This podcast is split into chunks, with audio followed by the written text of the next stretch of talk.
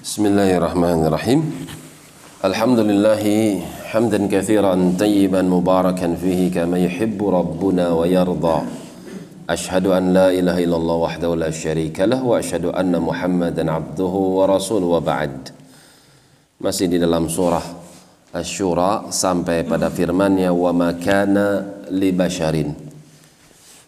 Tidaklah ada satu manusia siapapun dia ayukallimahullahu. Yang Allah ajak bicara dia dari kalangan nabinya dari kalangan rasulnya illa wahyan kecuali yang disampaikan adalah berupa wahyu yang diwahyukan. Au warai hijabin.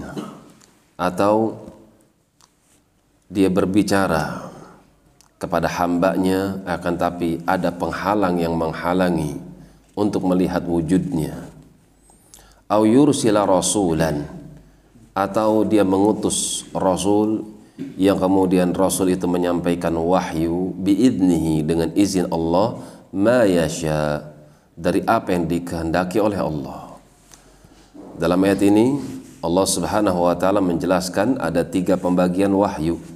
Yang pertama Allah Subhanahu wa taala langsung memberikan wahyu ke dalam hati rasulnya. Allah berdialog dengan hamba langsung kepada hatinya. Yang kedua, seperti yang terjadi pada Musa alaihissalam, Allah mewahyukan kepada Musa lewat ucapan. Akan tapi Musa tidak bisa melihat Allah Subhanahu wa taala Musa satu-satunya manusia yang pernah mendengar suara Allah di muka bumi.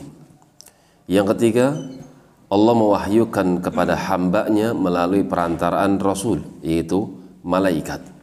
Malaikat adalah Rasul, utusan Allah dari kalangan makhluk malaikat, di antaranya Jibril yang kemudian disampaikan kepada Rasul dari kalangan manusia, seperti kepada Muhammad sallallahu alaihi wasallam biidnihi dengan izin dari Allah ma yasha dari apa yang Allah inginkan dari wahyu tersebut. Innahu aliyun sesungguhnya Allah subhanahu wa ta'ala aliyun dia maha tinggi tinggi kedudukannya tinggi zatnya tinggi jiwanya. Akan tapi dekat dengan hamba-hambanya. Hakimun dan dia maha bijaksana. Tidaklah dia menetapkan ketetapan bagi makhluknya baik berupa syariat atau baik berupa ketentuan takdir. Hakimun kecuali ketetapan tersebut adalah ketetapan yang bijak sesuai dengan kebijaksanaan dia Allah Subhanahu wa taala. Siapa yang mendapatkan kekayaan maka kekayaan tersebut adalah kebijakan dari Allah dan itu baik jika dia orang yang beriman dan siapa yang diberikan kefakiran apabila dia seorang mukmin maka sungguh itu kebaikan baginya. Hakimun yang kaya bisa bersyukur, yang lemah miskin dia bisa bersabar dan dua-duanya merupakan pintu yang akan menghantarkan kepada surganya.